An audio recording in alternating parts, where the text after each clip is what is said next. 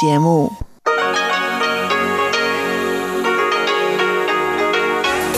Hier ist Radio Taiwan International. Herzlich willkommen zum halbstündigen deutschsprachigen Programm von Radio Taiwan International. Am Mikrofon begrüßt Sie Sebastian Hambach. Und folgendes haben wir heute am Donnerstag, den 26. November 2020 im Programm. Zuerst die Nachrichten des Tages. Danach folgt in Taiwan 3D ein Beitrag von Lukas Klipp über historische Einflüsse Japans, die man heute noch in Taiwan findet. Und zum Abschluss bekommt Elon Huang in Rund um die Insel heute Besuch aus dem Germanistik-Seminar der Suzhou-Universität. Hören Sie darin ein Interview mit Dozenten und Studenten des Seminars.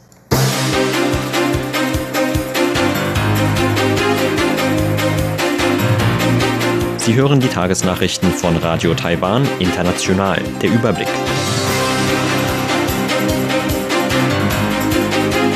Regierung stellt neue Maßnahmen für US-Schweinefleischimporte vor.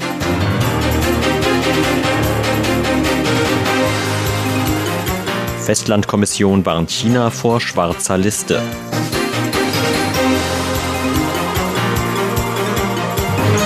Und Erwägung neuer Regeln für Krankenversicherung von Auslandstaiwanern. Die Meldungen im Einzelnen. Die Regierung hat heute eine Reihe von Maßnahmen vorgestellt, die die Lebensmittelsicherheit von Schweinefleischimporten aus den USA ab Beginn 2021 sicherstellen sollen. Ab dem 1. Januar gelten neue Importlockerungen, die auch die Einfuhr von US-Schweinefleisch mit Tierarzneirückständen erlauben. Premierminister Su Jin-chang stellte heute fünf Maßnahmen vor, um möglichen Bedenken zur Sicherheit der Importe zu begegnen. Dazu gehören Inspektionen bei den Herstellern in den USA, neue Artikelnummern, eindeutige Beschriftungen sowie strengere Kontrollen an den Grenzen.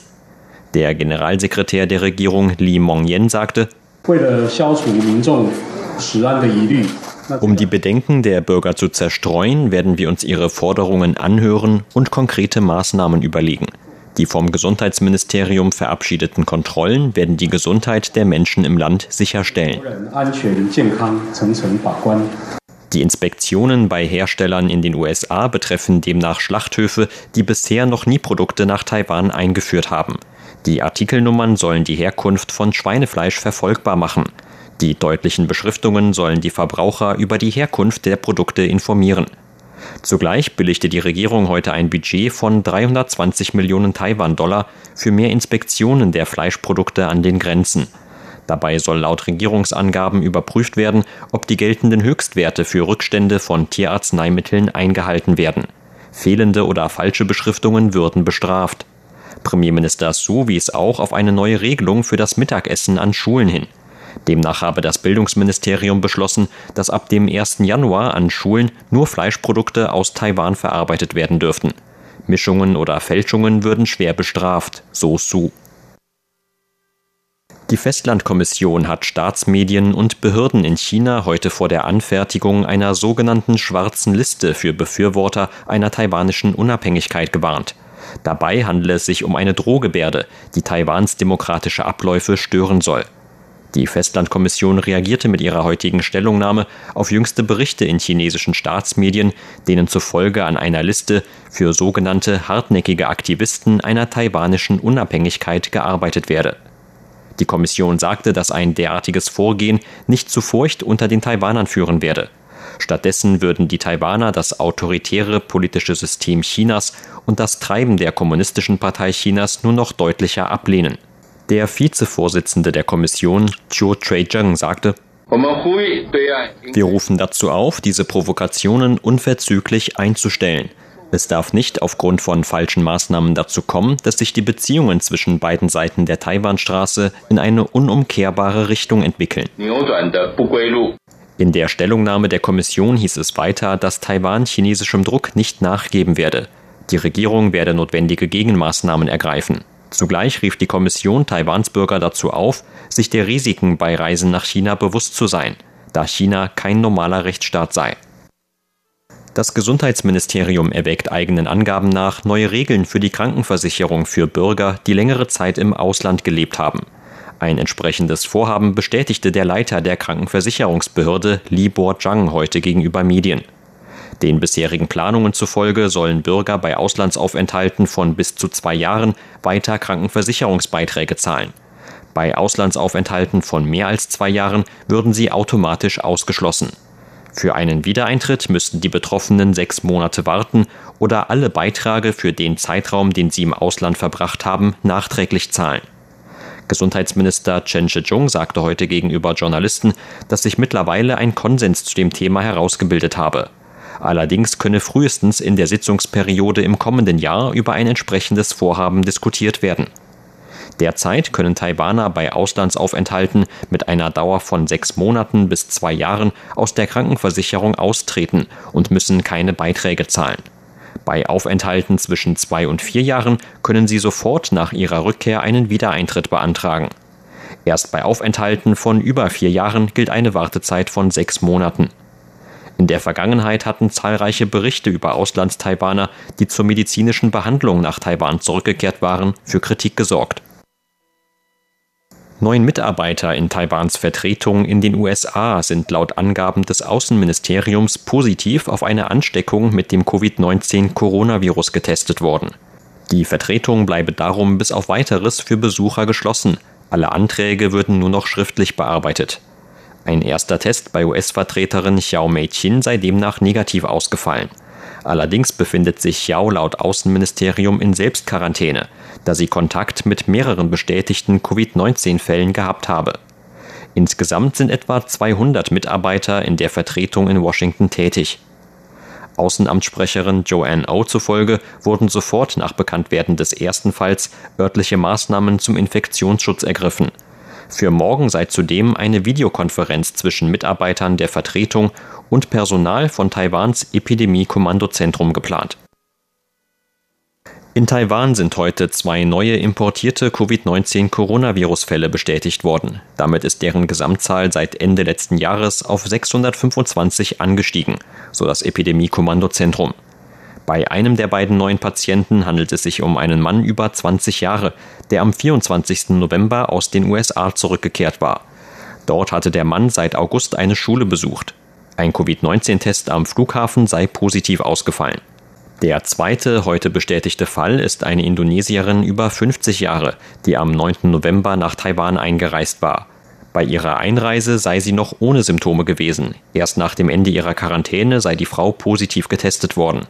Behördensprecher Zhuang Renqiang sagte gegenüber Medienvertretern, dass man die Kontaktpersonen der beiden Patienten ermittelt und zur Selbstquarantäne aufgefordert habe. Bis heute gelten 533 der 625 in Taiwan bestätigten Covid-19-Coronavirus-Fälle als importiert. 555 Patienten haben sich erholt und sieben sind gestorben. 63 Patienten befinden sich derzeit noch in krankenhäuslicher Behandlung. Zur Börse. Taiwans Aktienindex hat heute mit 106 Punkten oder 0,78 Prozent im Plus geschlossen. Zum Abschluss des heutigen Handelstags lag der TAIEX damit auf einem Stand von 13.845 Punkten. Das Handelsvolumen belief sich auf 219 Milliarden Taiwan-Dollar oder 7,7 Milliarden US-Dollar.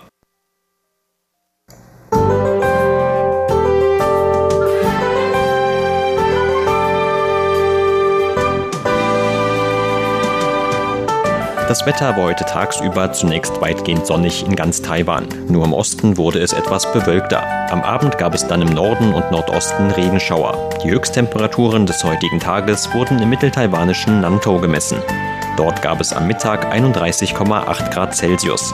Auch in vielen anderen Landesteilen wurden heute Temperaturen von über 31 Grad gemessen. Und das sind die Aussichten für morgen, Freitag, den 27. November. Ein heranziehendes Tief sorgt ab morgen für Regenschauer und bewölktes Wetter im Norden und im Osten Taiwans. Dort werden auch die Höchsttemperaturen morgen auf 21 bis 25 Grad Celsius sinken. Weitgehend unberührt bleiben dagegen Mittel- und Südtaiwan. Dort wird es laut Wetteramt morgen erneut leicht bewölkt bis sonnig. Auch die Höchsttemperaturen werden mit mindestens 28 bis 30 Grad dort deutlich höher liegen. Das waren die Tagesnachrichten. Nun geht es weiter mit unserem Programm vom Donnerstag, den 26. November.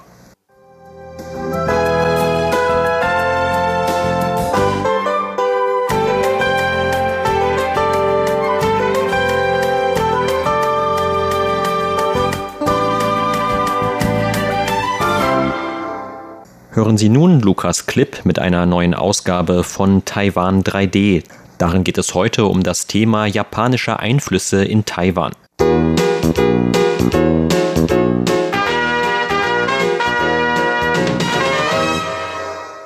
Taiwan und Japan. Diese beiden Staaten verbindet noch mehr als ihre gemeinsame geografische Lage als fernöstlich gelegene Inseln Asiens. Im Jahr 2019 veröffentlichte der Austauschverband Japan-Taiwan Umfrageergebnisse über die Eindrücke von Taiwanern gegenüber anderen Ländern. Mit fast 60 Prozent der Stimmen bildete Japan den unangefochtenen ersten Platz. Die zweit- und drittbeliebtesten Länder waren China und die USA mit jeweils 8% und 4% der Stimmen. Ähnliche Umfragen wurden auch schon in früheren Jahren durchgeführt, mit ähnlichen Ergebnissen. Auch in den Umfragen von 2009, 2010, 2012 und 2016 nahm Japan den ersten Platz als beliebtestes Land unter Taiwanern ein. Bezüglich der Frage, welches Land Taiwaner am liebsten besuchen würden, bildete ebenfalls Japan mit 44% die Spitze gefolgt von Europa mit 18 Prozent. Weiterhin waren mehr als ein Drittel der Befragten der Meinung, dass Japan das Land sei, mit welchem Taiwan die innigsten Beziehungen pflegen sollte. Die meisten Taiwaner scheinen also ein sehr positives Bild von Japan zu haben. Doch woran liegt das? Um das verstehen zu können, muss man einen Blick auf die gemeinsame Geschichte der beiden Länder werfen.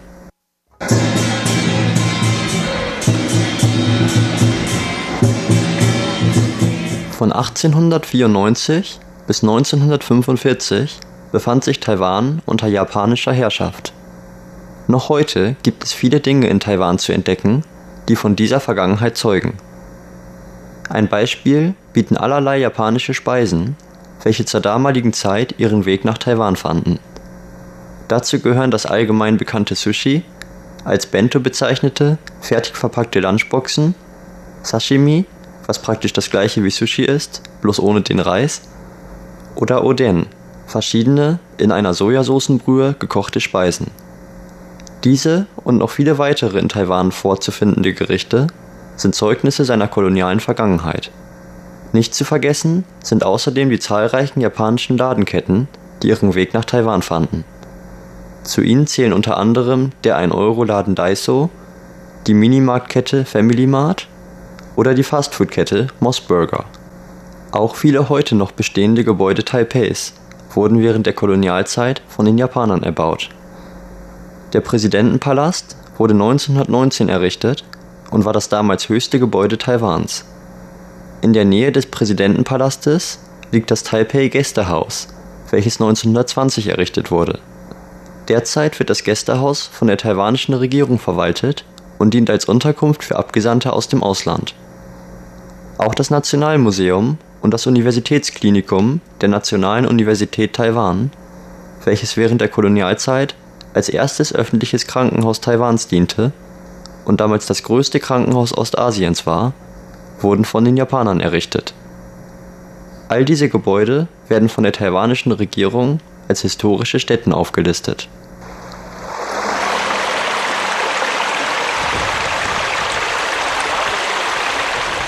Die heißen Quellen in Taiwan finden ebenfalls ihre Ursprünge in der japanischen Kolonialzeit.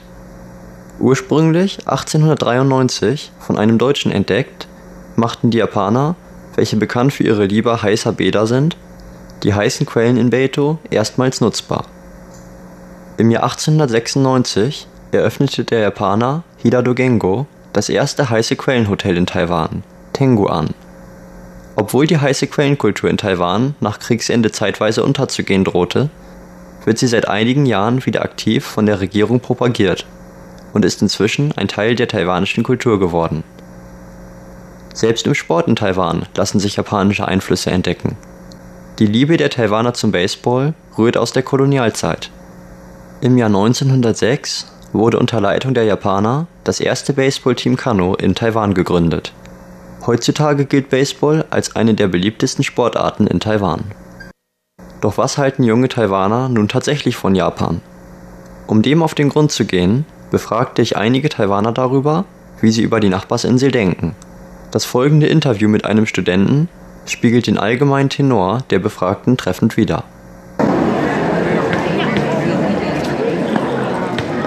Was ist dein allgemeiner Eindruck von Japan oder Japanern? Ich habe schon zweimal Japan besucht. Beim ersten Besuch hatte ich den Eindruck, dass Japaner ein bisschen ernst sind. Aber beim zweiten Besuch bekam ich einen ganz anderen Eindruck. Da begegnete man mir nämlich sehr hilfsbereit und freundlich. Außerdem denke ich, und das ist etwas stereotyp, dass Japaner es sehr mögen, sich zu schminken und sie legen großen Wert auf Kleidung und Fashion. Und wie denkst du über die Zeit, in der Taiwan eine Kolonie Japans war?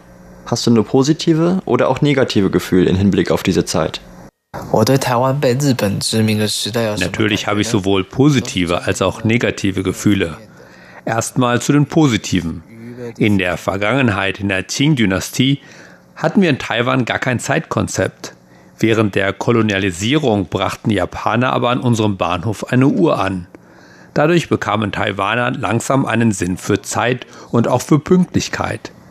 Der zweite Punkt ist die Verbesserung der Infrastruktur. Japan errichtete in Taiwan zum Beispiel ein Abwassersystem und Kraftwerke zur Stromerzeugung. Auch unser Bildungssystem wurde verbessert. In der Qing-Dynastie gab es noch keine Bildungspflicht. Erst durch Japan wurde ein System von sechs Jahren Bildungspflicht eingeführt. Außerdem gab es früher viele Hygieneprobleme und Pandemien in Taiwan. Das verbesserte sich in der Kolonialzeit. Die Krankenrate und Todesrate sanken während dieser Zeit erheblich. Natürlich gibt es auch negative Punkte. Es gab viel Diskriminierung gegenüber Taiwanern und den Ureinwohnern Taiwans. Kinder wurden von der Regierung je nach ihrer Herkunft in verschiedene Schulen geschickt. Es gab eine Schule für Japaner, eine Schule für Taiwaner und eine Schule für Ureinwohner. Auch die damalige Plünderung von Bodenschätzen oder die andauernde Debatte um die Trostfrauenprobleme sind als negative Punkte anzumerken. Und warum denkst du, haben die meisten Taiwaner trotz dieser negativen Aspekte ein eher positives Bild von Japan? Das ist eine gute Frage. Ich glaube, das hat mit der Vergangenheit zwischen Taiwan und China zu tun. Wir haben zwei ganz verschiedene politische Systeme in Taiwan und China. Aber Taiwan hat das gleiche System wie in Japan und wir teilen die gleichen Wertvorstellungen. Natürlich hat das damit zu tun, dass Japan früher über Taiwan regierte und auch nachdem die Japaner Taiwan verließen, blieben noch viele Denkweisen und Kulturgüter aus dieser Zeit bestehen. Außerdem wünschen Taiwaner sich nicht nur Vergangenheitsbewältigung, sondern schätzen auch die Gegenwart. Beim großen Erdbeben in Fukushima im Jahr 2011 haben wir Japan unterstützt. Auch Japan half Taiwan sehr viel. Wir haben uns also gegenseitig geholfen. Ich denke, für die Zukunft von Taiwan ist es notwendig, gute Beziehungen mit Japan zu haben. Warum sollten wir immer wieder Probleme der Vergangenheit aufgreifen obwohl Japan so viele gute Dinge für uns tut. Das ist doch sinnlos.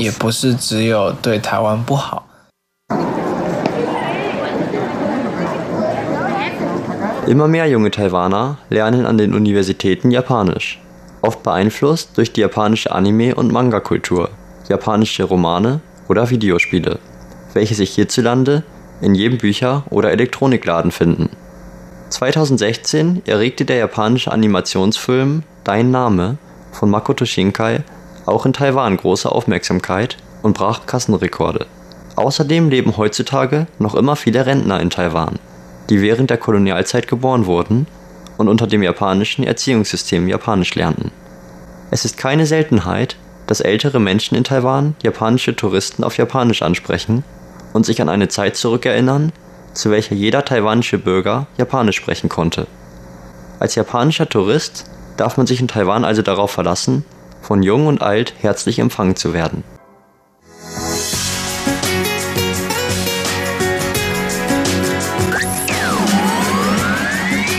Radio Taiwan, international aus Taipeh.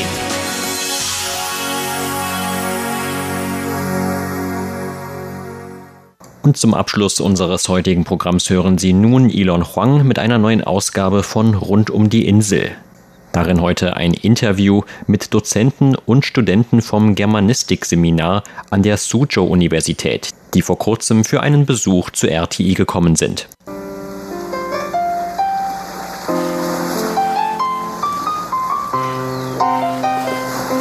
Rund um die Insel.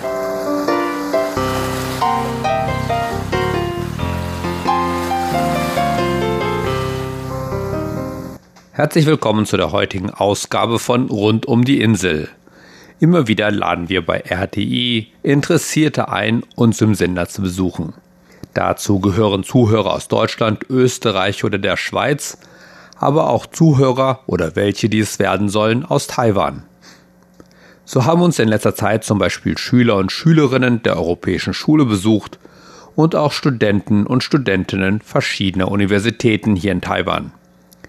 Ich wollte wissen, welchen Eindruck Besucher von ihrem Besuch hatten, beziehungsweise welchen Grund die Dozenten hatten, ihre Studenten und Studentinnen zu RTI zu bringen. Ich sprach dazu zunächst mit dem ehemaligen Leiter des Deutschen Instituts der Suzhou Universität, Professor Jens Huang. Ich finde es auch wichtig, dass zuerst ich meinen Studenten zeigen können, wenn sie Deutsch lernen und wie können sie später so wieder wenden.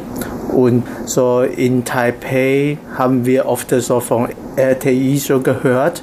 Und äh, ich habe früher wirklich so keine Ahnung, dass sie auch so ein deutsches Programm haben. Und bei dieser zufälligen Gelegenheit habe ich gesehen, sie produzieren jeden Tag so viele schöne so deutsche Nachrichten über Taiwan. Und deshalb habe ich die Idee, die Studenten hinzubringen. Und da haben sie schon verschiedene Studios gesehen und äh, ja, für mich ganz interessant, dann sieht man auch so die Geschichte von Taipei, Taiwan. Okay, wie, und äh, dann überall auf der Welt kann man auch solche Radios über Taiwan hören. Und äh, natürlich ganz interessant ist das Restaurant in Keller. da kann man wirklich gut essen und äh, das hat mich sehr überrascht. Begleitet wurde Professor Huang von seiner Kollegin Frau Professor Zheng Xinyi und ich wollte von ihr wissen, welchen Grund sie hatte, ihre Studentinnen und Studentinnen zu uns zum Radio zu bringen. Ja, ich denke, das ist eine gute Chance, also den Horizont von meinen Studenten zu erweitern. Mhm. Also sie kennen nur alles in der Schule oder alles an der Uni, aber es ist viel zu klein und ich möchte, dass sie mehr wissen über die Welt außerhalb der Schule, außerhalb der Uni. Mhm. Und deswegen finde ich sehr sinnvoll, also ja. diesen Besuch okay. dort. Mhm. Und als Sie jetzt dort waren mit Ihren Schülern, was glauben Sie, wie haben die Schüler das aufgenommen? Wie haben Sie das beobachtet? Ja, ich, ich habe gesehen, dass sie sehr neugierig waren und das ist gut, mhm. denn Neugier, wenn man neugierig ist, dann, dann möchte man immer etwas lernen, etwas, etwas wissen und das ist gut ja, es ist viel besser als nur so im Klassenraum zu sitzen und Handy spielen. und während Ihres Besuches gab es irgendetwas, was Sie vielleicht überrascht hat oder etwas Neues, was Sie dort erfahren haben? Naja, ich persönlich, ich finde die Leute dort total nett. Ja, sowas habe ich nicht so äh, erwartet. Ich, ich denke alles nur sehr formell und ne, aber die Leute dort waren wirklich total nett, total freundlich und ich habe mich total wohl gefühlt. Und vor allem eine schöne Überraschung ist das Restaurant. ja, und das gutes Essen, das, das gute Essen dort. Aha. Ja, das Restaurant möchte ich äh, noch einmal besuchen. okay. Hier muss ich nun leider vermelden, dass das von den beiden Dozenten erwähnte Restaurant das tatsächlich über die Grenzen unseres Senders hinaus in ganz Taipei bekannt war, inzwischen geschlossen wurde. Aber ich hoffe, wir können auch weiterhin trotzdem noch Besucher bei uns empfangen. Aber was sagen denn die Studenten und Studentinnen zu ihrem Besuch? Ich sprach dazu mit drei Studenten und Studentinnen der Suzhou Universität. Guten Tag, ich bin Yulin Ye, 20 Jahre alt und studiere deutsche Sprache und Kultur an der Suzhou Universität.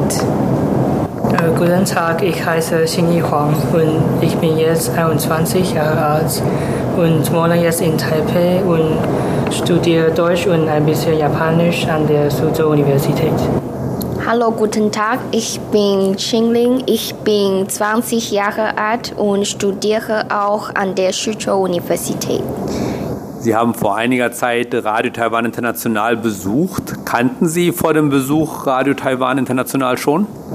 Ja, ich habe Radio Taiwan International gehört, aber damals kannte ich es nicht so viel. Nach dem Besuch des Rundfunks hatte ich mehr Informationen bekommen.